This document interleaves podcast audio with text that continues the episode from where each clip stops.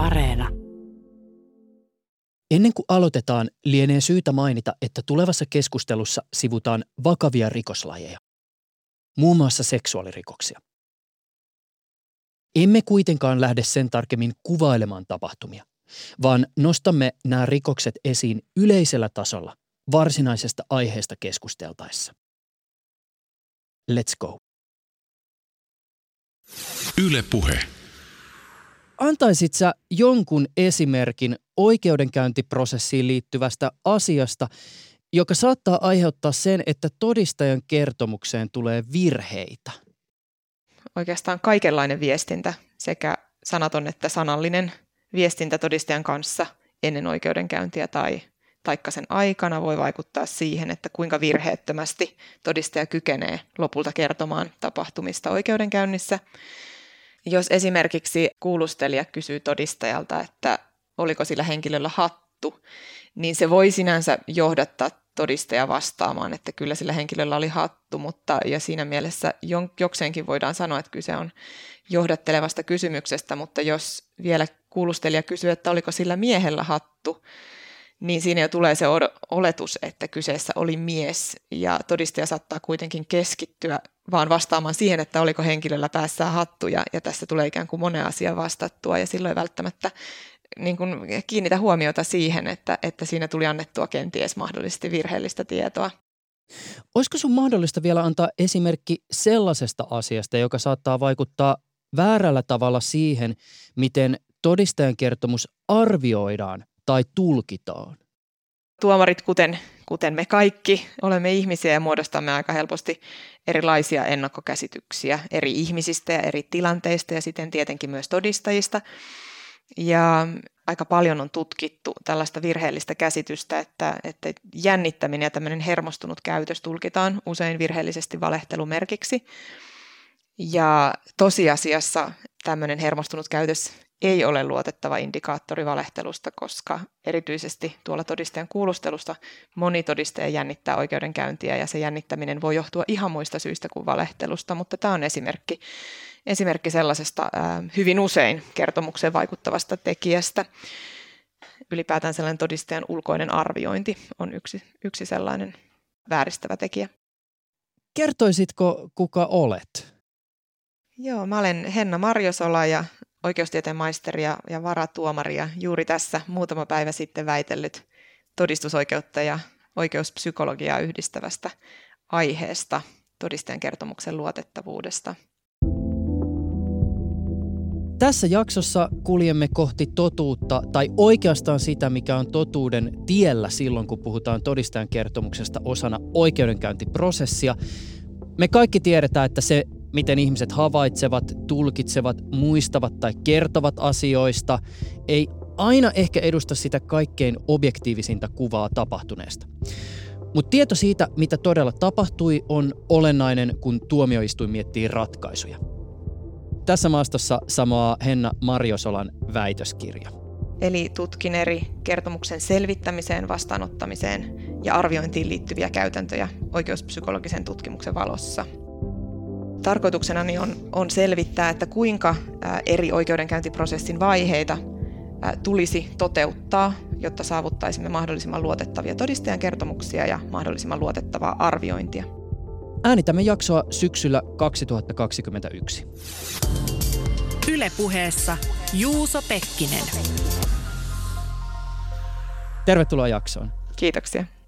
Varmaan voidaan lähteä liikenteeseen siitä, olettamuksesta, että tuomioistuin tavoittelee mahdollisimman totuudenmukaista ratkaisua. Mutta päästäkseen totuuteen käytössä pitäisi olla about kaikki olemassa oleva tieto, joka vaikkapa käsillä olevaan asiaan tai väitteeseen ylipäätään liittyy. Kaikkia todistusaineistoa ei kuitenkaan ole saatavilla ja kuten tämän päivän jakso paljastaa, todistajan kertomuksen oikeellisuus ja virheettömyys on monesta suunnasta uhattuna. Tämän lisäksi tuomioistuin, kuten mainittua, koostuu ihmisistä, jotka tekevät virheitä ja toimivat, kuten me kaikki, erilaisten ajatusvääristymien, stereotypioiden ja puutteittemme vaikuttaessa taustalla. Eli siis kysymys kuuluu, miten oikeudenmukaisuus voi toteutua, jos tie kohti totuutta on käytännössä lähes mahdoton kulkea? Tietenkin ideaalina olisi tämä aineellisen totuuden löytyminen. Käytännössähän se on mahdotonta saavuttaa ja, ja toki mainitsit näistä eri, eri inhimillisistä tekijöistä, jotka siihen vaikuttaa ja, ja sen lisäksi esimerkiksi tuomioistuimen näkökulmasta niin on, on huomioitava erilaisia sääntelyyn liittyviä seikkoja. Eli siinä vaiheessa, kun, kun ei ole sitä kaikkea mahdollista tietoa saatavilla, kuten käytännössä aina on tilanne, niin, niin joudutaan sitten pelaamaan ikään kuin tiettyjen pelisääntöjen mukaan esimerkiksi tällaisten todistustaakkaa ja näyttökynnystä koskevien sääntöjen, joihin perustuu esimerkiksi vaikka nyt rikosasiassa se, että jos syyllisyydestä jää varten otettava epäily, niin vastaajaa ei voida tuomita. Tällaisia tiettyjä pelisääntöjä meillä on, jonka avulla me pyritään varmistamaan se, että, että oikeudenkäynnit toteutuisi oikeudenmukaisesti. Mutta totta kai mitä enemmän ja se on oikeastaan ehkä koko väitöstutkimukseni keskeisin sanoma, että, että mitä paremmin me voitaisiin ymmärtää ja huomioida sitä, että tosiaan koko oikeudenkäynti on inhimillinen prosessi. Siellä on paitsi todistajat ja tuomarit, myös syyttäjät, avustajat, asianajat, muut asianosaiset. Kaikkihan siellä tekevät omia tulkintoja tapahtumista ja kaikkien inhimilliset prosessit vaikuttaa siihen. Eli, eli mitä paremmin pystyttäisiin nämä asiat huomioimaan, niin todennäköisemmin pääsisimme edes hitusen lähemmäs sitä totuutta ja myös sitten tietenkin oikeudenmukaisuutta. Mitä sä tarkoitat, kun sä toteat, ja näin on todennut moni muukin, että tuomioistuimen ensisijainen tavoite ei ole tavoitella totuutta, vaan oikeudenmukaisuutta. Ja mitä tämä siis voi käytännössä tarkoittaa? Esimerkiksi tuo, tuo varten otettavan epäilyvaatimus vaikkapa rikosasioissa tai tällaiset tuomitsemiskynnystä koskevat vaatimukset, niin asettaa tiettyjä rajoituksia, jotka nimenomaan takaisi sen tai pyrkii takaamaan sen, että se oikeudenkäynti on oikeudenmukainen jopa sillä kustannuksella, että se ei välttämättä silloin aina ole niin lähellä sitä aineellista totuutta, mutta tästä syystä mä, mä ja moni muukin käyttää pikemminkin tuomarin tavoitteista puhuessa tällaista prosessuaalista totuutta, joka nimenomaan pyrkii, pyrkii tähtäämään siihen, että näiden pelisääntöjen ja rajoitusten puitteissa tavoitellaan sitä totuutta.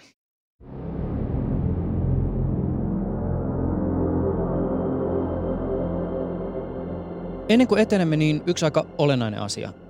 Kenestä sä puhut tässä yhteydessä, kun sä puhut todistajasta? Joo, tämä on hyvin olennainen. Eli, eli tuota, todistajalla mä tarkoitan kaikkia sellaisia tahoja, jotka saapuu oikeuteen kertomaan omista henkilökohtaisista havainnoista ja ää, muistikuvista, tulkinnoista. Eli käytännössä myös nämä asianosaiset lukeutuvat tähän, mutta sitten puhutaan erikseen sitten tällaisista asiantuntijatodistajista, jotka, jotka eivät välttämättä kerro omista havainnoista ja ne on suljettu tässä ulkopuolelle. Ja, ja tämä määritelmä sinänsä eroaa siitä, miten juridiikassa yleensä määritellään todistajan käsite, mutta sitten taas todistajan psykologisessa tutkimuksessa nimenomaan käytetään tätä samaa, samaa rajausta. Jos mä mietin, että mitä mulle tulee mieleen sanasta todistaja, niin ensimmäisenä mä mietin jotain niin kuin, siis silminnäkijää jollekin rikokselle. Kyllä. Tässä tapauksessa kyse voi olla kantajasta tai vastaajasta. Tai... Kyllä, juuri näin. Eli, eli totta kai se on juuri se ensimmäinen mielikuva, mutta tuota, tässä se on hieman laajempi. Ja periaatteessa se on nimenomaan helpointa ajatella sitä kautta, että silloin kun he tulevat kertomaan juuri näistä omista henkilökohtaisista havainnoista ja muistikuvista, mikä käytännössä on juuri se, mitä, mitä tämä koko tutkimuskin koskee, mihin voi liittyä niitä virhelähteitä muistia ja tulkintaan liittyen, niin silloin, silloin juuri viitataan todistajaan. Minkälaisessa tilanteessa todistajan kertomuksella on aivan erityistä painoarvoa sen ratkaisun näkökulmasta? No sanotaanko näin, että kyllä, kyllä lähes jokaisessa oikeudenkäynnissä ja siis käytännössä jokaisessa oikeudenkä- suullisessa oikeudenkäynnissä kuullaan todistajia. Ja toki sellaisissa tilanteissa joskus, jos on muutakin näyttöä, niin, niin kertomuksilla, kertomukseen ei onneksi silloin tarvitse luottaa tai tukeutua ihan, ihan niin tarkasti, mutta käytännössä hyvin, hyvin tyypillistä on, että että voi jopa olla niin, että todistajat ovat lähes ainoa tai ainoa näyttö. Puhutaanko nyt vanha kun sana sanaa vastaan tilanne? Valitettavan tyypillinen esimerkki on juurikin seksuaalirikokset, joissa on hyvin tyypillisesti vain juurikin sanaa sanaa vastaan, eli, eli tuota, ei ole välttämättä silminnäkijöitä, ketään muita paikalla. Ne on sen tyyppisiä rikoksia ja, ja on vain asianomistajan ja vastaajan kertomus ja, ja sellaiset on kaikista hankalimpia. Mutta tämä ei suinkaan rajo, rajoitu tämä ongelma pelkästään sen tyyppisiin rikoksiin, vaan, vaan kyllä rikos- ja riita-asioissa on usein hyvinkin merkittävä painoarvo. Mä olen itse tehnyt työoikeusjuttuja aika paljon ää, ennen tätä tutkimusta ja, ja sanotaanko työriidat on myös hyvin tyypillinen sellainen, missä on paljon todistajia riippuen toki juttutyypistä, mutta, mutta esimerkiksi jotkut irtisanomisriidat, joissa, joissa henkilökohtaisella perusteella pitäisi arvioida, että kuinka joku työntekijä on vaikka käyttäytynyt, niin on hyvin tyypillistä, että todistajia on paljon ja heitä kuullaan paljon ja heille, heidän kertomuksille annetaan varsin suuri painoarvo. Eli monenlaisia, monenlaisia juttuja on ja se on yleensä tosiaan ennemminkin sääntö kuin poikkeus, että, että niillä on varsin merkittävä painoarvo. Oletko muuten nähnyt tämän Kurosawa Rashomon elokuvan? Mä en ole itse asiassa nähnyt. Mistä se kertoo? Mä en ihan muista, että mikä se varsinainen story on, mutta se tavallaan kerrontahan perustuu siihen, että siinä siis katsojalle esitetään samasta tapahtumasta – se oli muistaakseni, siis se oli just joku tämmöinen, siis oliko se niin, että joku mies oli murhattu ja sitten nainen raiskattu ja sitten siinä on ne elokuvan päähenkilöt, jotka kertoo sen, että miten se tarina meni. Ja jokainen niistä kertoo sen tarinan eri tavalla ja sitten se näytetään eri tavalla sille katsojalle – ihan älyttömän mielenkiintoinen, mutta todella varmaan realistinen itse asiassa. Siinä on varmaan, voin kuvitella, että just tämmöisessä keisissä, vaikka just tämmöinen niin kuin siis työpaikalla tapellaan ja sitten päädytään oikeuteen, niin se on tuomarilla varmaan vähän tämmöinen niin kuin kurosavalainen tunnelma siinä. kyllä, kyllä, tai joku vaikka pahoinpitelyjuttu, jossa molempia, molemmat osapuolet ja sitten, sitten kysellään, että no kumpi aloitti ja kumpi teki mitä, niin kyllähän ne on aina hyvin, hyvin vastakkaisia vastakkaisia ja, ja no ehkä tuollaisessa tapauksessa niin kuin voidaan sanoa, että tietenkin omassa asiassaan niin herkästi ehkä mun saattaa olla, että siinä on omaa muuntelua, mutta tuommoisessa työoikeusjutussa niin ihan oikeasti se vaan voi olla erilainen tulkinta tilanteesta ja, ja ihmiset kertoo kyllä niin kuin, ää, vilpittömästi sitä, mitä he uskovat, että siinä on tapahtunut, mutta voi olla hyvinkin erilaisia kertomuksia.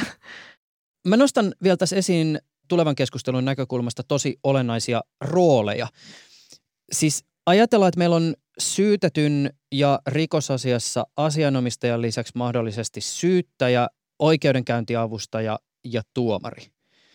Ja jos puhutaan näistä kolmesta jälkimmäisestä, niin mitkä näiden eri toimijoiden suhde todistajan tässä yhteydessä on? Siis se, miksi mä pysähdyn tähän, on se, että näillä henkilöillähän on siis vähän erityyppisiä intressejä todistajaan ja todistajan kertomukseen liittyen. Se on yleensä tai aina syyttäjä tai sitten tämä oikeudenkäyntiavustaja tai siis asianajajakin voi olla.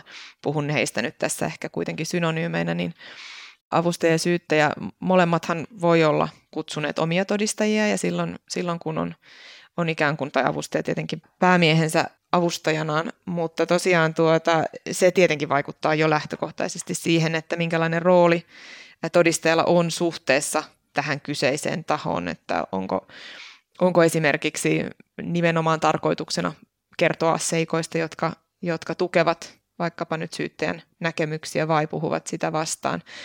Mutta sitten tietenkin syyttäjällä ja avustajalla on tietyllä tavalla eri velvollisuudet, eli syyttäjä pyrkii ihan eri tavalla sellaisen, niin kuin hän pyrkii löytämään objektiivisesti totuuden, kun taas avustajalla keskeisin intressi on oman päämiehen edun ajaminen, eli, eli ei ole avustajan intressi, eikä ei ole velvollisuutta eikä, eikä tuota, oikeuttakaan pyrkiä siellä objektiivisesti selvittämään, mitä asiassa on tapahtunut, vaan hänellä on velvollisuus ää, nimenomaan etsiä niitä seikkoja, jotka tukevat sitä päämiehen kantaa. Ja tämä toki vaikuttaa myös sitten siihen, että millä tavalla todistajia kuullaan, ainakin osittain, ja, ja totta kai myös, myös eri tavalla siihen, että, että varsinkin kun kyseessä on ikään kuin vastapuolen todistaja, eli, eli kun katsotaan avustajan näkökulmasta, niin syyttäjän kutsumat todistajat, niin kuinka heiltä tiedustellaan asioita, niin se voi olla hyvin erityyppistä, kun taas sitten, jos roolit ovat vaihtuneet, eli kun syyttäjä kuulustelee vastapuolen todistajia, niin siinä voi näkyä nyanssieroja. Mutta toki oikeudenkäynnissä myös syyttäjä pyrkii tietenkin sitten, ja syyttäjälläkin on oikeus tietyllä tavalla ajaa sitä asiaa siitä näkökulmasta, mistä hän ajaa. Eli, eli vaikka täällä on taustalla tällaisia eroja, niin kyllä, kyllä siinä mielessä niin kuin toki, mutta se on ehkä se kaikista, kaikista suurin ero, että kumman puolella ikään kuin todistaja on kutsuttu. ja sitten tuomari koittaa vaan jotenkin päästä siihen mahdollisimman oikeudenmukaiseen ratkaisuun. No, tuomarilla, on, tuomarilla on roolina ehkä keskeisimpänä nimenomaan valvoa sitä tilannetta ja kyllä tuomarikin saa esittää tai puheenjohtaja saa esittää kysymyksiä todistajalle ja usein esittääkin, mikäli joku asia on jäänyt epäselväksi, mutta, mutta ennen kaikkea on tarkoitus tuomarin sinänsä pysyä, pysyä lähtökohtaisesti ikään kuin passiivisena, ellei sitten ilmene jotain sellaista, mihin, mihin hänen tulisi puuttua, esimerkiksi epäasiallisia tai sopimattomia kysymyksiä, tai sitten jos, jos tuota todistaja selvästi esimerkiksi tullessaan vaikkapa jännittää, niin, niin kokenut puheenjohtaja hieman yrittää sitä, sitä lievittää ja ikään kuin orientoida sitä todistajaa kertoa, mitä siellä oikeudenkäynnissä tapahtuu. Ja on kohteliasta muutenkin kertoa todistajalle, että, että kuka tulee kysymään ja missä vaiheessa ja niin edelleen. Ja, ja toki myöskin sitten antaa tiettyjä ohjeistuksia todistajalle, mutta hän on tällaisessa valvojan roolissa.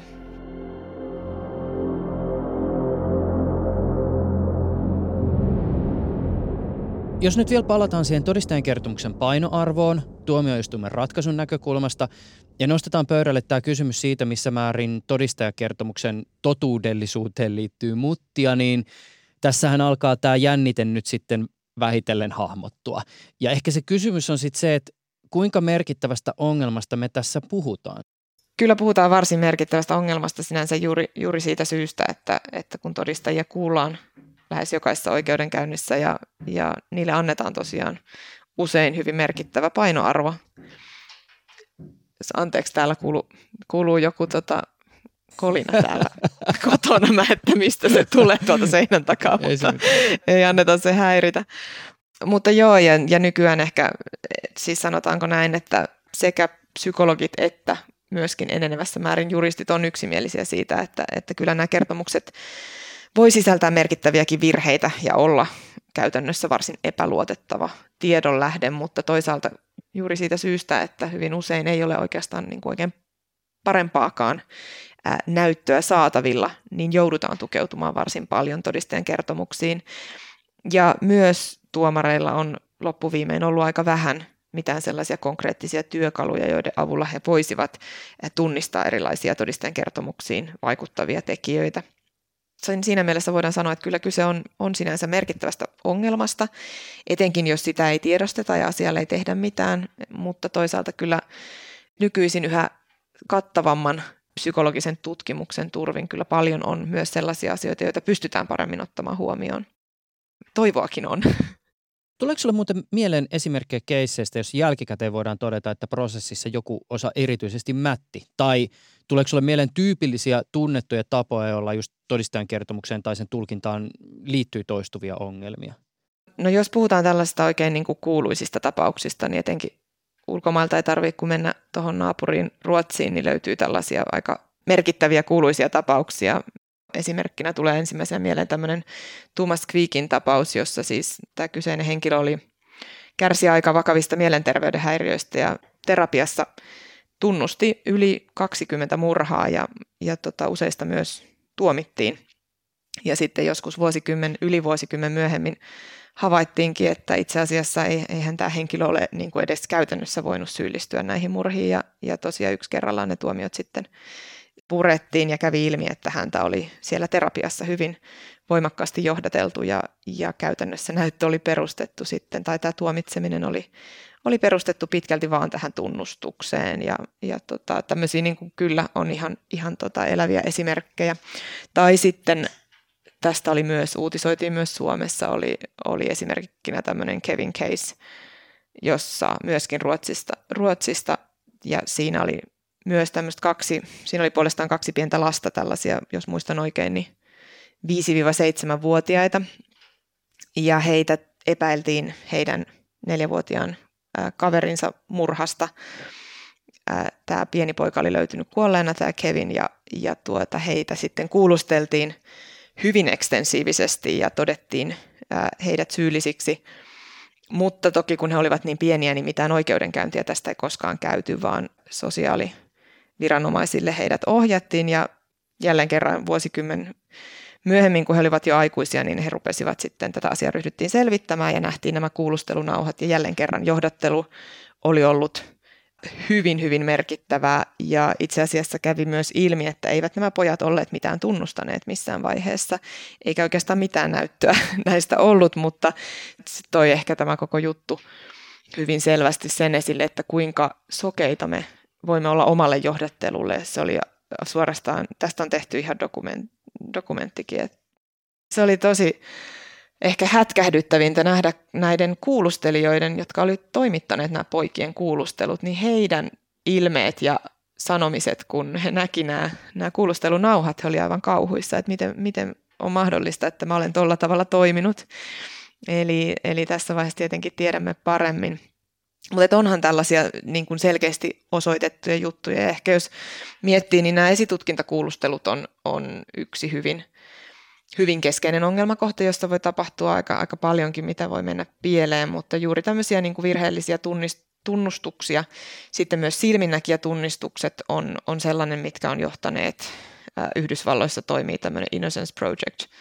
Nykyään se on levinnyt, levinnyt kyllä muihinkin maihin, mutta tuota, heidän esimerkiksi selvityksissään on useampi tapaus, jossa on tosiaan niin kuin löytynyt uutta DNA-todistelua, kun sekin tekniikka on kehittynyt ja sen myötä sitten saatettu saada kumottua useita tuomioita, joissa tosiaan henkilö on tuomittu yksinomaan virheellisen silminnäkijätunnistuksen perusteella. Että tällaisia, tällaisia on useitakin Suomesta tietenkin ihan yhtä tämmöisiä raflaavia ei, ei ehkä niin kuin ainakaan nyt heti äkkiseltään tule mieleen, tai sitten ne on sellaisia, joista, jotka on vielä, tietenkin se ongelma on, että jos on oikeudenkäyntiprosessissa, niin vaikka se olisi muuttunut, muuttunut niin eihän me niin kuin kaikista me ei voida varmentaa, että, että kuinka se asia oikeasti menikään, mutta tämmöisiä, joista pystytään, niin, niin tämmöisiäkin löytyy.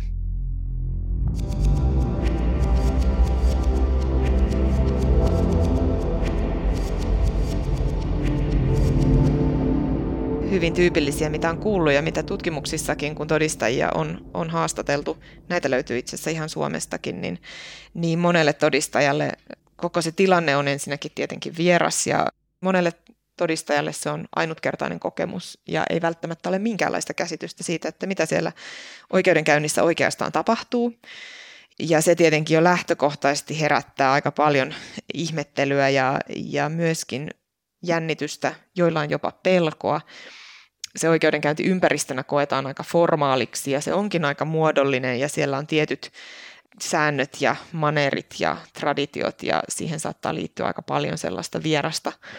Moni todistaja jotenkin kokee, että he niin kuin pelkää, että mitä jos he ei muista tai mitä jos he sanoo jotain väärin ja ajattelee jotenkin, siinä niin kuin ehkä unohtuu se, että sinne on menossa todistamaan eikä minnekään syytetyn penkille. Ja... Ei muuten ole mikään itsestäänselvyys, voin tämän niin kuin oman kokemuksen puolesta myös kertoa. Että tota, mä en tiedä mikä siinä on, mutta jotenkin on sillä että en mä ole nyt tässä se, mutta kuumottaa. Joo, mitä joo. Mokaan, siis ja... se tulee hirveä. Mä jo näen niin kuin itteni, tiedätkö, siellä niin kuin linnassa, nyt mä menin sanoa jotain. Kyllä, joo ja juuri se, että se voi sitten niin kuin aiheuttaa tosi paljon tällaista. Siis kyllä, niin kuin, niin kuin sanottua, niin moni moni, moni jopa pelkää sitä todistamistilannetta ja, ja kuten tuossa aikaisemmin sanoin, niin ehkä saattaa olla vähän semmoisia vääriäkin käsityksiä siitä, että, että millä tavalla siellä sitten vaikka vastapuoli tulee grillaamaan ja, ja tällaiset on niin kuin, totta kai riippuu, riippuu tilanteesta ja, ja tuota, siitä vastapuolen avustajasta tai syyttäjästä, mutta, mutta lähtökohtaisesti meillä kuitenkin niin kuin prosessi on aika paljon semmoinen rauhallisempi ja, ja tuota, vähemmän,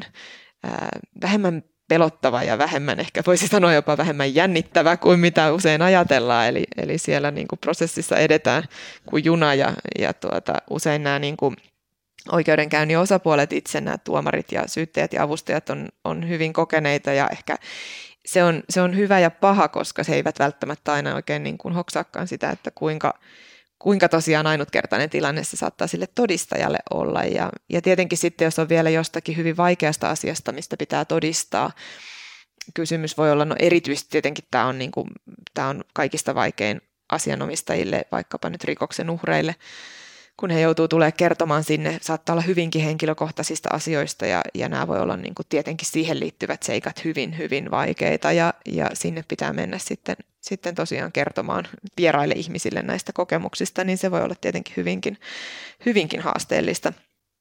Ja tuota, se nyt ehkä niin kuin, jos mietitään sitä, että millä tavalla sitten voi näyttäytyä ja millä tavalla se voi vaikuttaa siihen kertomukseen, niin on paljon sitä tutkittu, millä tavalla jännittäminen ja hermostuneisuus, ja varmasti jokainen meistä sen tietää, kun hermostuu ja jännittää, niin, niin muisti alkaa pätkiä, saattaa, saattaa takellella, saattaa sekoilla sanoissa, saattaa alkaa sormia naputtamaan tai, tai mitä ikinä, ja se taas sitten tietenkin voi vaikuttaa siihen tapahtumien kertomiseen, eli ei välttämättä muista kertoa kaikkea, mitä olisi halunnut, mutta sitten myöskin virheellisesti se saattaa vaikuttaa siihen, millä tavalla tuomioistuin tulkitsee sitä kertomusta. Mikä olisi hyvä esimerkki rikos? Siis omenavarkaudesta nyt varmaan harvemmin joutuu oikeuteen. Tuota... Kato, kun mä haluaisin ihan niin kuin yleisellä tasolla kuvata sitä, että on vaikka niin kuin silminnäkijänä jollekin rikokselle ja sitten joutuu kertoa oikeudessa omista havainnoistaan. Niin... No varmaan hyvin tyypillinen olisi semmoinen joku oikein nakkikioski tappelu. Nää liian synkkä ja perus. No se on liian synkkä ja perus. Mikähän voisi olla pankkiryöstö? Joo. Ehkä vähän tota... pankkiryöstö. pankkiryöstö. Paitsi, että niitä käy nykyään enää tänä päivänä tuu, mutta ehkä nyt palataan pankkiryöstöjen maailmaan. Kyllä. Kuvitellaan, että, että mä oon nyt vaikka ollut todistajana sille niin kuin pankkiryöstölle ja mä joudun silminnäkijänä osaksi oikeusprosessia tämän mun havaintoni kanssa. Niin mi- miten tämä mun niin kuin story, jonka mä kerron, kulkee tämän prosessin läpi? No lähdetään ihan siitä liikkeelle, että jos meillä on tämä kuvitteellinen pankkiryöstö ja, ja sä oot siellä silminnäkijänä ja tähän saa moniakin yhdistettyä ihan, ihan ensiksi voidaan ajatella jo, jo tässä näitä kaikkia erilaisia, erilaisia havainnointiin vaikuttavia tekijöitä, koska todennäköisesti sä tuijotat sitä asetta siinä ja, ja tulee tällainen asefokus, koska se on hirveän tyypillistä. Tietenkin se havainnointi fokusoituu siihen, mutta, mutta jos mennään tässä prosessissa, niin toki toki tuota havainnoit ja teet sen tulkinnan siitä tilanteesta, minkä teet. Ja toki tuollaisessa tilanteessa voisi kuvitella, että aika nopeasti sitten poliisit saapuu paikalle ja ottaa tiedot ylös ja kutsuu sitten asemalle kuultavaksi ja, ja siitä käynnistyy se esitutkintaprosessi, jossa, jossa sitten kuullaan, kuullaan todistajaa ja sen jälkeen, mikä tietenkin on aika iso ongelma, niin voi kestää joskus lyhyemmän ja joskus hyvinkin kauan aikaa ennen kuin itse se oikeudenkäyntiprosessi alkaa. Ja, ja sinne sitten kutsutaan erikseen todistamaan. Ja sinne sitten saavut, saavut paikalle. Kutsussa kerrotaan, että mihin aikaan ja minne. Ja, ja aina jokainen todistaja kutsutaan yksitellen saliin ja he ovat siellä salissa vain sen ajan, kun he todistavat. Puheenjohtaja kyselee siellä vähän tietoja, antaa informaatiota ja ottaa todistajan vakuutuksen. Hetkinen vakuutus. Joo, eli, eli siellä pitää kunnian ja oman tunnon kautta vakuuttaa, että, että puhuu totta. Ja... Niin se on tämä, mikä Jenkkisarjoissa on tämä käsiraamatulla. Ja... Kyllä. Meillä oli aikaisemmin myös vala tai vakuutus, eli vala oli Jumalan kautta ja vakuutus kunnia ja oman tunnon kautta. Nykyään on pelkkä vakuutus enää, eli, eli siitä valasta on luovuttu. Todistaja on kuitenkin siellä tämän vakuutuksen nojalla ja, ja hänellä on velvollisuus puhua totta rangaistuksen uhalla. Tämä nyt ei tietenkään tarkoita sitä, että jos vahingossa menee sanomaan jotain virheellisesti vilpittömästi, niin, niin siitä ei mitään rangaistuksia tule, mutta tämä on tällaista perätöntä lausumaa varten, eli jos, jos tahallaan pyritään harhauttamaan. Niin... Tämä on just näitä kohtia, missä niinku just näkee itsensä kohta siellä linnassa. Mulla on ollut siellä pankkiroista tilanteessa se asefokus, mä oon tuottanut sitä asetta ja sitten jotenkin, tiedätkö, niinku se yhtäkkiä lipsauttaa siellä jotenkin sillä, että se olikin mun kädessä. No sehän se on se suuri ongelma, että sitten jos alkaa, alkaa ikään kuin stressaamaan siitä, kun kuitenkin tietenkin puheenjohtaja muistuttaa, että kaikessa mitä sanotte on sitten puhuttava totta, niin, niin tuota, jos, jos sen sitten ottaa hirvittävän kirjaimellisesti eikä oikein tiedä, että, että mitä tämä nyt oikeastaan tarkoittaa, niin, niin monen monelle se on nimenomaan se kaikista vaikein osuus tai se, mistä stressaa eniten on juurikin, että, että no apua, muistanko minä. Ja tosiaan, kuten sanottu, tämä oikeudenkäyntiprosessi saattaa olla helposti vuoden päässä. Riippuu totta kai minkälainen juttu rikos, rikosjutuissakin no se vaihtelee, mutta sanotaan pankkiryöstö voi olla, jos se on vakavamman laatuinen, mutta jos nyt kyse on jostain vähän pienemmästä rikoksesta, niin, niin se voi olla ihan hyvin, että siinä kestää ja ne muistikuvat haalistuu ja mahdollisesti vääristyy ja muiden kanssa, todistajien kanssa on käyty vähän keskusteluja ja ne muistikuvat on sekoittuneet ja sitten mennään sinne oikeudenkäyntiin ja mietitään, että no mitähän siellä tapahtui silloin vuosi sitten syyskuussa maanantaina, kun kävelin sinne pankkiin. että, Kysymään, että saisiko vihonkin omasta pankista bitcoineja? Kyllä, just näin. Mutta joo, se on aika, aika tuota, totta kai se, on, se voi olla hyvinkin stressaava tilanne, eli, eli tuota, parhaassa tapauksessa totta kai siellä muistuttaa puheenjohtaja myös siitä, että jos ei muista, niin pitää vaan kertoa, ettei muista ja ei lähteä arvailemaan ja, ja näin poispäin, mutta se on sitten, sitten aina toki tapauskohtaista. Sitten on todistajan kuulustelu, eli se taho, joka on ensiksi kuullut todistajaa, niin suorittaa pääkuulustelun. Ja siinä olisi tarkoitus, että, että todistajalta kysytään nimenomaan avoimia kysymyksiä, eli yleensä aloitetaan aina avoimella kerronnalla. Todistaja kertoo, mitä hän... Tyypillinen kysymys on kerro, mitä tapahtui, ja sitten sen jälkeen esitetään tarkentavia kysymyksiä. Tämän pääkuulustelun jälkeen ää, tulee vastakuulustelu, jonka sitten esittää tämä vastapuoli, ja, ja siinä saa sitten esittää suljetumpia kysymyksiä ja johdattelevia kysymyksiä. Pyritään nimenomaan tarkentamaan ja myös usein horjuttamaan sitä kertomuksen luotettavuutta, mikäli se olennaisesti puhuu ikään kuin vastapuolen argumentteja vastaan. Ja sen jälkeen vielä sitten tarjotaan mahdollisuus uudelleen kuulustelukierrokselle ja, ja puheenjohtaja voi myös tässä sitten esittää kysymyksiä, jos jotakin jää epäselväksi. Ja, ja tämän jälkeen, kun tämä on suoritettu, niin sitten todistajalta pyydetään esittämään palkkiovaatimus ja sitten hänet päästetään sieltä, sieltä tuota pois ja, ja sitten Toki se voi olla, että se on siinä, tai sitten jos mennään valitusasteeseen, niin, niin sitten se todistaja saatetaan kutsua sinne uudestaan toki. Taas vuoden päästä suurin kyllä, kyllä, tai kahden. Siis nämä, niin. nämä voi olla hyvinkin pitkän ajan päästä, eli tähän on itse asiassa tulossa nyt uudistus, uudistus sellainen, että tämä jo käräjäoikeusvaiheessa tallennettaisiin nämä todistajan kuulustelut ja sitten hovioikeudessa käytettäisiin näitä, näitä tallenteita, jotta todistaja ei uudestaan tarvitsisi kutsua sinne juurikin siitä syystä, että no mitä se sitten sen kahden, kolmen vuoden jälkeen muistaa siitä pankkiryöstöstä, niin voi olla jo aika hataraa, että, että, tuota, että minkä värinen sukkahausu sillä nyt oli päässä. Että. Niin, just näin.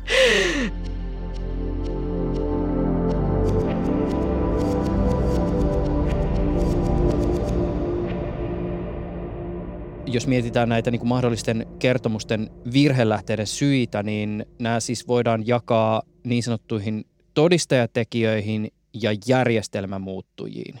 Joo, eli tällä todistajatekijöillä tarkoitetaan ikään kuin äh, sellaisia tekijöitä, jotka, se on ehkä vähän hämäävä nimitys, englannissa puhutaan estimator variables, eli Eli tällaiset ikään kuin tekijät, jotka, joihin itse prosessissa ei voi vaikuttaa. Eli toki puhutaan todistajan henkilökohtaisista ominaisuuksista, juuri vaikka niin yksinkertaista asioista kuin näkö, näkökyvystä tai kuulosta tai, tai taustoista, ammatista, sellaista tekijöistä, jotka voi vaikuttaa juuri hänen tulkintoihin tai muistikuviin ihan, ihan siellä niin kuin, ikään kuin yleensä tyypillisesti just, juuri tässä niin kuin havainnointi ja ensin ensimmäisten tulkinta- ja muistiinpainamishetken aikana. Mutta sitten taas se oleellinen ero on, että nämä todistajatekijät on asioita, joita, joita me taas sitten tai tuomioistuinkin niin pystyy ainoastaan, ainoastaan ottamaan huomioon siinä arvioinnissa, kun taas sitten järjestelmämuuttujat on nimensä mukaisesti jollain tavalla tähän järjestelmään liittyviä seikkoja. Eli puhutaan esimerkiksi kuulustelutavoista tai sitten laajasti juuri oikeudenkäynnin kestosta. Tai esimerkiksi esitutkinnassa, jos järjestetään vaikkapa tunnistamistilanne, niin miten se tunnistamistilanne on järjestetty. Eli nämä on sellaisia tekijöitä, jotka voivat vaikuttaa, tai se miten ne on toteutettu, voi vaikuttaa siihen kertomukseen. Ja senpä takia juuri siihen itsekin tutkimuksessani keskityn, koska ne on sellaisia tekijöitä, joilla, joita parantamalla ainakin niin kuin jollakin tasolla pystytään sitten parantamaan myös sitä kertomuksen luotettavuutta. Henna Marjosola, pysähdytään seuraavaksi eräseen kohtaan oikeudenkäyntiprosessia, joka mun mielestä on erityisen kiinnostava. Puhutaan todistajan valmistelusta. Eli siis miten tämä käytännössä toimii ja mitä se todistajan valmistelu voi siis tarkoittaa? Sääntely sitä ei, ei varsinaisesti tunne, mutta käytännössä etenkin vähäkään suuremmissa riita- ja rikosasioissa, niin, niin todistajan valmistelu on hyvin yleistä ja, ja tuota, voisi jopa sanoa pääsääntö. Mutta siihen liittyy tiettyjä ongelmia juuri siitä syystä, että sitä ei ole suoranaisesti säännelty. Eli on hyvin tyypillistä, että, että tosiaan asianajajat, oikeudenkäyntiavustajat valmistelee näitä kutsumiaan todistajia etukäteen Ja toki heitä silloin siinä menettelyssä velvoittaa heidän omat eettiset säännöt, mutta, mutta sitä ei juurikaan ole, ole muutoin millään tavalla säännelty. Ja se on tosiaan, tosiaan tällainen, niin kuin, sanotaanko hyvin yleinen, mutta pitkälti aika vaiettu käytäntö ehkä juurikin niistä epävarmuustekijöistä johtuen. Ideanahan on, kun mietitään juuri sen avustajan näkökulmaa, niin hän pyrkii ajamaan oman päämiehensä etua ja saavuttamaan toki parhaan mahdollisen lopputuloksen. Ja kun kutsutaan todistajia, niin, niin tietenkin toivotaan, että, että kun mennään sinne oikeussaliin, niin, niin tiedetään, mitä se todistaja asioista tietää.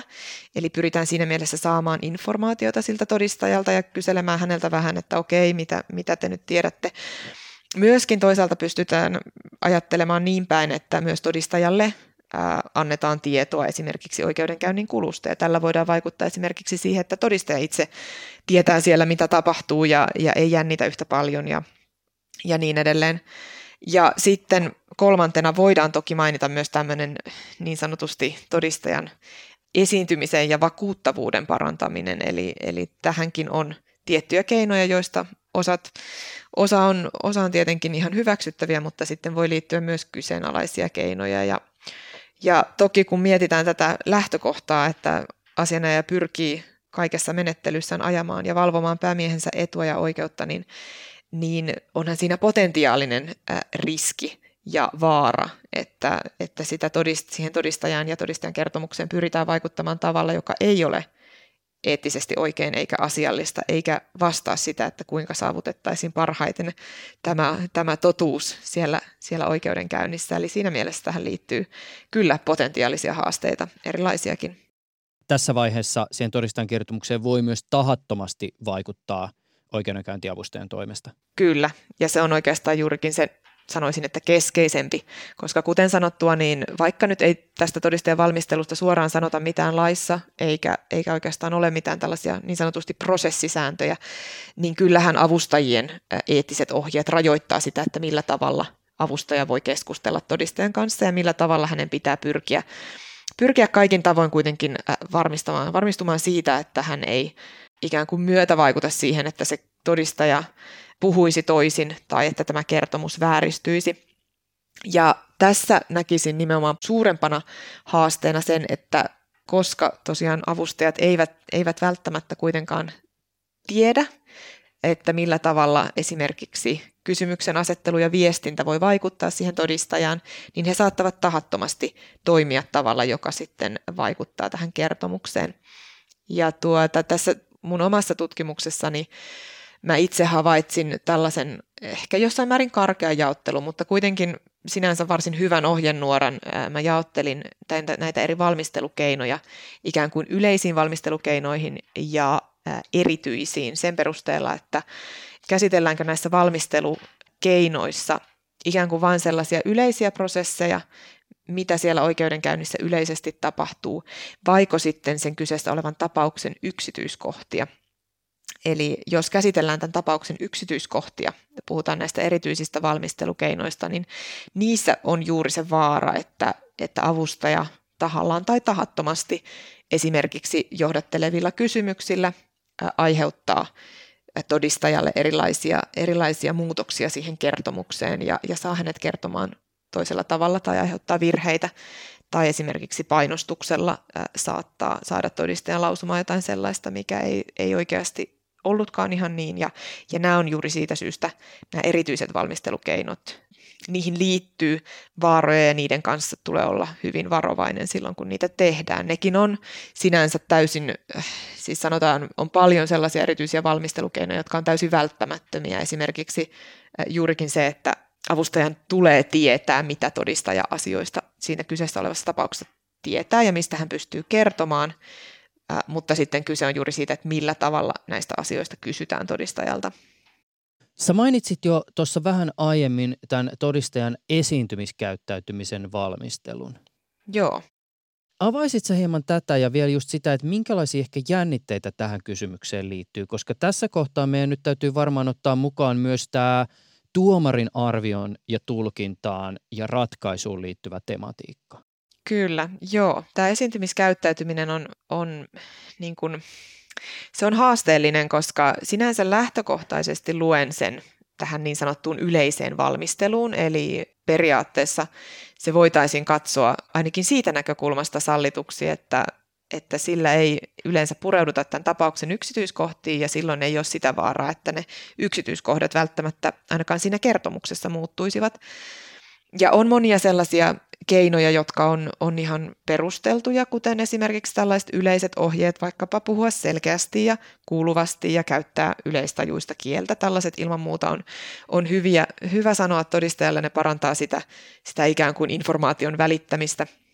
Ja toisaalta on myös, on myös erilaisia keinoja vähentää hermostuneisuutta, ää, jotka sitten suoraan ovat, ovat toki hyödyllisiä myös tämän muistisuorituksen kannalta, mutta mutta sitten ähm, tällainen niin kuin puhtaasti vakuuttavuuteen äh, vaikuttavat tekijät ja esimerkiksi tällainen hyvin ekstensiivinen todistajan preppaus, jotta hän vaikuttaisi varmemmalta tai, tai juurikin vakuuttavammalta tai siten ikään kuin uskottavammalta, niin, niin ne on ongelmallisia ja ihan jo lähtökohtaisesti senkin takia, että, että tällaisten seikkojen, kuten tuossa jo aikaisemmin sanoin, niin niiden ei kuuluisi vaikuttaa siihen, että kuinka tuomioistuin todistaja arvioi.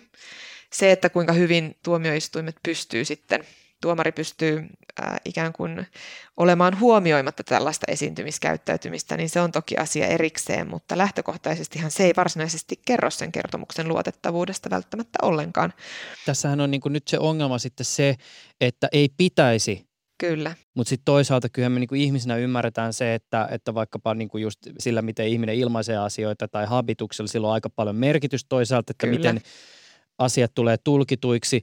Pitääkö tässä yhteydessä oikeudenkäyntiavustajan olla idealisti, joka ajattelee niin, että, että ne ei pitäisi vaikuttaa, mutta sitten kuitenkin käytännössä siellä oikeussa olisi siis saattaa olla jotain merkitystä. No se on ehkä se suurin ongelma juuri, että on täysin ymmärrettävää, että oikeudenkäyntiavustajalle se voi olla hyvin haasteellinen paikka jättää tällaista tekemättä juuri siitä syystä, että ei voi olla varma siitä, että osaako tuomioistuin olla tai tuomari olla siellä, siellä kiinnittämättä tällaiseen huomiota, mutta yksi ehkä semmoinen, sanoisin ensinnäkin, että yhä paremmin nykyään tiedetään se, että, että joku vaikka tämmöinen hermostunut käytös, niin, niin voi olla hyvin luonnollista ja, ja sitä tietenkin nähdään paljon joka tapauksessa, eli, eli se ei välttämättä aina ole ihan niin suoraan suoraan indikaatio ja siitä tosiaan on nykyään ihan jopa korkeinta oikeutta myöten painotettu sitä, että ulkoisella olemuksella ja eleillä ne eivät kerro kertomuksen luotettavuudesta. Ne eivät ole luotettava indikaattori.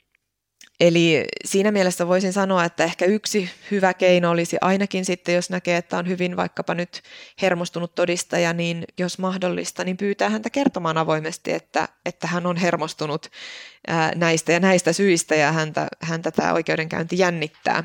Eli sekin jo tietyllä tavalla purkaa sitä sellaista tilannetta, että, että tuomioistuin vaan katsoisi sieltä, että no mitä se todistaja siellä nakuttaa sormeaan, että, että tuota, mikä tämä tilanne niin kuin on, koska kuitenkin se on hyvin tyypillistä, että, että todistajat on aika hermostuneita.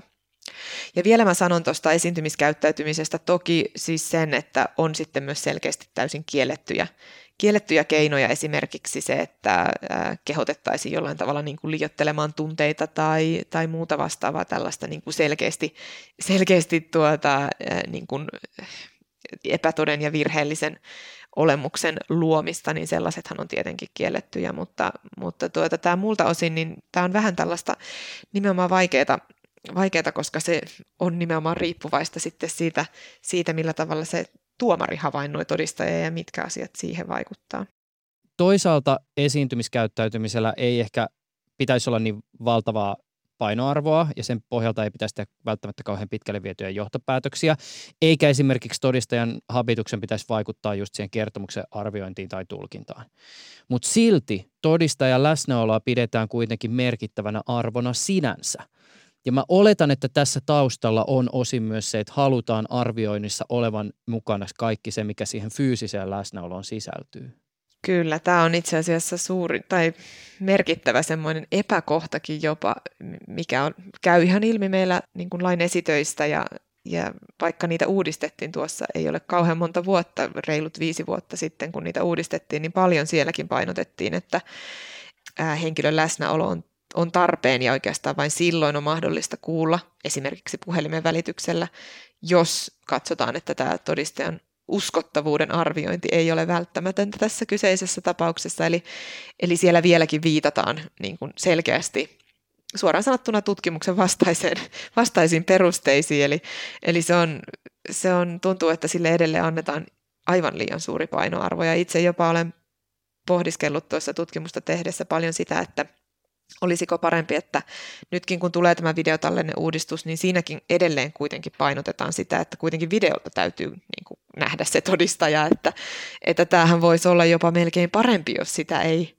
pystyttäisikään edes näkemään, mutta, mutta se on, se, siihen on vähän vaikea vaikea lähteä sinänsä puuttumaan. Ja toisaalta sitten toki niin kuin menemättä nyt sen tarkemmin, mutta kyllähän nyt puhelinkuulemisiinkin liittyy haasteita, että mistä kuullaan. Ja eihän siellä ole kukaan, kukaan painostamassa, kun ei nähdä ja pystytä kontrolloimaan sitä, mutta, mutta sanotaan se, että, että kyllä olet ihan oikeassa siinä, että, että tuntuu siltä, että ja onkin faktisesti niin, että sille todistajan läsnäololle annetaan aika suurta painoarvoa ja aivan liian suurta painoarvoa ottaen huomioon juuri ne vaarat, mitä liittyy siihen, että tarkkaillaan todistajan ulkoista olemusta ja kun kaikista pahintahan tässä on se, että vaikka me tiedostettaisiin, että se ulkoinen olemus ei oikeasti kerro siitä luotettavuudesta, niin sitä on hyvin vaikeaa olla kuitenkaan huomioimatta. Eli me ei olla, tästä ehkä päästään tähän juuri tähän niin kuin tuomioistuimen arviointiin siihen, että, että kaikki nämä heuristiikat ja kognitiiviset vinoumat, kukaan ei ole niille immuuni, eikä edes silloin, vaikka niistä olisi tietoinen. eli, mm. eli se, on, se on hyvin haasteellista. Joten, joten kyllä se niin kuin pohdinnan paikka on, että miten, miten niistä pystyttäisiin niin kuin pääsemään jollain kostilla eroon.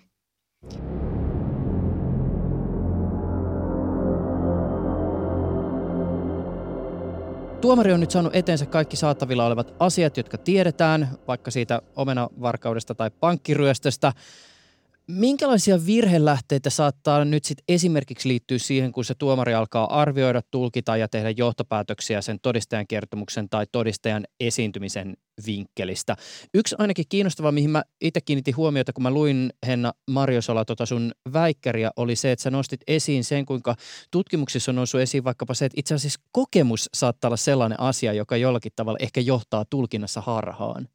No se, mihin omassakin tutkimuksessa aika paljon viittaa ja varmaan alkaa olla nykyään, nykyään hyvinkin tunnettua, on, on tuota Daniel Kahnemanin nämä tunnetuksi tuomat systeemi 1 ja systeemi 2, eli niin sanottu no, nopea ja hidas ajattelumalli. Ja, ja se keskeinen lähtökohta on juuri se, että me aika nopeasti intuitiivisesti saamme te, saatamme tehdä erilaisia päätelmiä ja tarkoitus olisi, että meidän pitäisi jollain konstilla pyrkiä myös ikään kuin hidastamaan tätä meidän päätöksentekoa ja tämä, tämä on myöskin keskeinen teesi tässä mun tutkimuksessa ja ehkä siihen kokemukseen liittyen se haaste on, että, että varsin paljon on annettu arvoa ja tietenkin tietyillä aloilla siitä voikin olla ihan konkreettisesti paljon hyötyä siitä kokemuksen tuomasta intuitiosta, mutta kun lähdetään pohtimaan, että miten tuomioistuimet arvioi todistajan kertomuksia, niin, niin se kokemus valitettavasti antaa varsin vähän apuvälineitä ihan johtuen, tai toki, toki tietenkin siinä vaiheessa, jos luetaan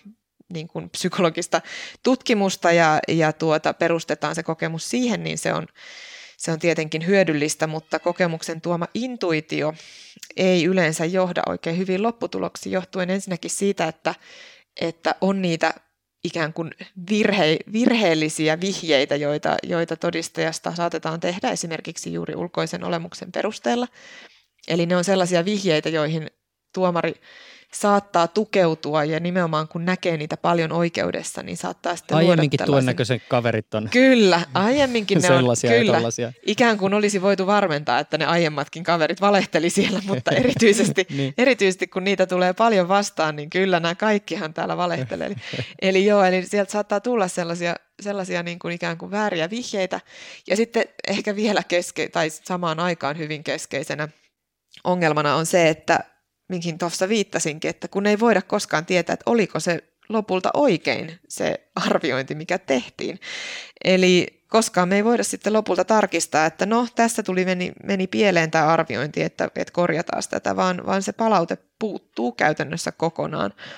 Eli jos ei nyt sinänsä ei voida oikein laskea näitä niin kuin, ä, muutoksenhakuasteessa mahdollisia uusia arviointeja, niin nekään nyt ei tietenkään ole sellaista palautetta, josta voitaisiin myöskään sanoa, että onko se varmaa ja onko se oikein.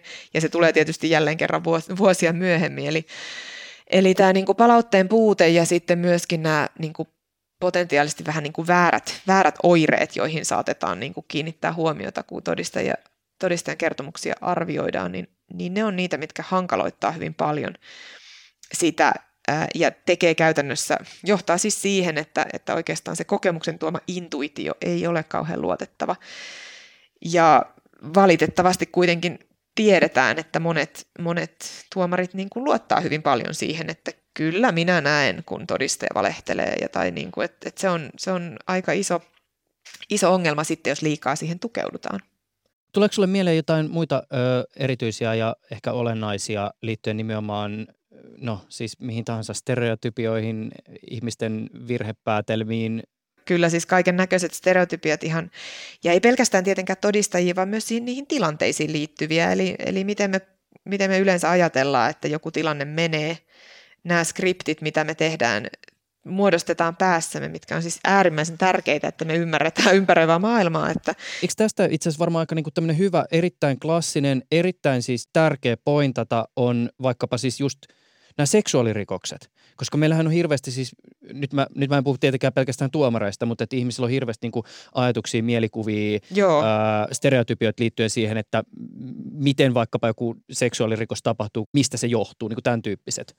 Kyllä, siis nämä ennakkokäsitykset siitä, että miten vaikka seksuaalirikos yleensä etenee ja miten se tapahtuu ja miksi vaikkapa uhri ei vastustellut tai miksi, niin, kuin, siis niin monia sellaisia asioita, joista nykyään toki tunnetaan paremmin, myös psykologista tutkimusta tehty aiheesta paremmin, mutta siihen on liittynyt jopa, voisiko sanoa, tällaisia raiskausmyyttejä niin sanotusti, että, että onko sitten se uhri provosoinut tai mitä hän on tehnyt. Ja, ja niin kuin tällaisia siis valta, valtavan suuria ongelmia ja virheitä aiheuttavia ennakkokäsityksiä, joita toki koko ajan varmasti paremmin ja paremmin tiedostetaan, mutta vielä niin kuin paljon, paljon on tehtävää. Ja, ja sellaiset, kyllä, se on, se on niin kuin yksi asia, tai juuri se, että miten voidaan yleensä kuvitella, että joku, joku tappelutilanne etenee, tai miten voidaan, näitä on hirvittävän paljon. Ja jokaisella meillä on tietysti myös niin kuin omat henkilökohtaiset käsitykset siitä, että minkä tyyppinen henkilö näyttää tai käyttäytyy millä tavalla, ja, ja ne aina vaikuttaa hyvin herkästi. Eli tuota on, on paljon tällaisia, tällaisia vinoumia. Tai esimerkiksi niin kuin vaikkapa joku hindsight bias, tämmöinen niin kuin jälkivi, jälkiviisaana on aina, me ollaan aika taipuvaisia yliarvioimaan sitä, että kuinka ihmiset voi toimia niin kuin rationaalisesti ja etenkin tuollaisissa vaikka yllättävissä tilanteissa, niin ihmiset itse asiassa voi toimia, toimia hyvinkin epärationaalisesti, mutta sitä on jälkikäteen vaikea mieltää, koska sitä ihmetellään, että no miksi se sitten karkas sieltä rikospaikalta, jos ei ollut syyllinen tyyppisesti. Et tuota, et näitä, on, näitä on lukuisia kyllä, näitä vinomia ja, ja erilaisia oletuksia ja tunteet vaikuttaa. Yksi, mikä on hyvin kans tutkittu, on se, että, että jos, jos henkilö näyttää esimerkiksi juuri seksuaalirikoksissa, jos jos näyttää tunteita paljon oikeudessa, niin kyllä uhria pidetään huomattavasti luotettava tai uskottavampana. Eli vaikka siitä on kulunut pitkän aikaa ja usein jos käy esimerkiksi terapiassa, niin voi olla hyvinkin rauhallisesti pystyä kertomaan siellä tapahtumista, mutta tämmöistä neutraali, neutraalisti asioita esittävää todistajaa niin ei välttämättä pidetä niin vakuuttavana. Se voi olla valtava se skaala, miten ihmiset käsittelee niitä ja miten ihmiset näyttää niitä ulospäin, niitä tunteita. Joku menee täysin, täysin lukkoon ja sulkeutuu ihan täysin eikä näytä yhtään mitään ja toinen on täysin hysteerinen ja, ja kumpikaan ei ole väärin missään nimessä, mutta sitten se, että miten tulkitaan, niin se voi olla, olla kyllä hyvin, hyvin isokin se ero.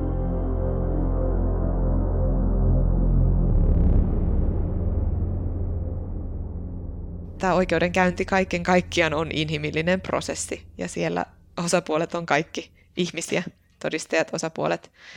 Vaikka järjestelmä tekee kyllä parhaansa tota, tehdäkseen siitä prosessista aika epäinhimillisen olo se Kyllä, koneiston. kyllä. Ja se jotenkin tuntuu, että se unohtuu, että kuinka, kuinka se onkaan niin inhimillinen prosessi, mutta kaikkihan siellä on, siellä on ihmisiä ja, ja toten, jotenkin niin kuin juuri sen tiedostaminen ja myöntäminen, että hei, kaikkien kaikkien ikään kuin ne eri tekijät, inhimilliset tekijät vaikuttaa tähän, niin jos me niistä saataisiin kiinni ja pystyttäisiin niitä huomioimaan, niin kyllä me, se on se keino, jolla ainakin vähän voitaisiin päästä lähemmäksi niitä virheettömiä ratkaisuja. Eli, eli kyllä sillä voi merkittävästi vaikuttaa siihen, että, että mitkä on ne tuomioistuimen mahdollisuudet saavuttaa se totuus ja, ja oikeudenmukaisuus siellä. Eli, eli kyllä se on ehkä se kantava ajatus ihan, ihan koko tässä, tässä tutkimuksessa ja koko tässä problematiikassa, kun puhutaan sekä todistajiin vaikuttavista tekijöistä että sitten siihen arviointiin vaikuttavista tekijöistä.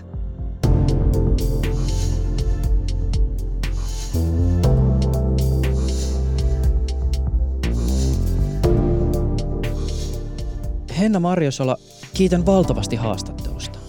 Kiitoksia. Tämä oli oikein, oikein mukavaa.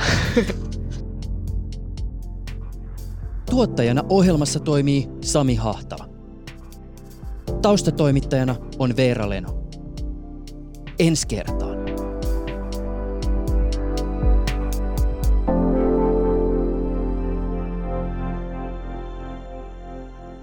Sanoitko sä muuten tuossa tuota alussa, että, että siis, sulla oli siis se väitös, sehän oli ihan hi- hiljattain vasta. Se oli viime perjantaina, joo. Sait varmaan hirveästi kaikkea tota, kukkia ja muita. No kukkia, joo, niitä tuli tässä. Tässä on, en ole kyllä koskaan saanut näin paljon kukkia. okay. Täällä, mä oon tässä mun keittiön pöydällä, niin tämä keittiöolkkari on ihan täynnä kukkia. Saitko sattumalta sellaista korttia, minkä avatessa, kun se, kun se avaa, niin sieltä pääsee joku biisi? Joo, joo. Onko sulla sattuman siis sitä siinä lähellä? On. Kuuletkohan se tästä, jos mä avaan sen? Kuuleksä? Onko toi toi Tina Turneri? On. Simply the best. Kyllä. Okei, okay, cool. Joo, tällaisen mä sain. Sen ohessa mä sain tota, näiltä samoilta kavereilta, jotka antoi tämän kortin, niin mä olen kuulemma menossa heidän kanssaan miekkailemaan. Uh, okei. Okay. Joo, se oli, se oli ainakin tämmöinen mieleenpainuva lahja, kyllä. Tohtori Miekala tietysti. Kyllä, no nimenomaan se oli tämä.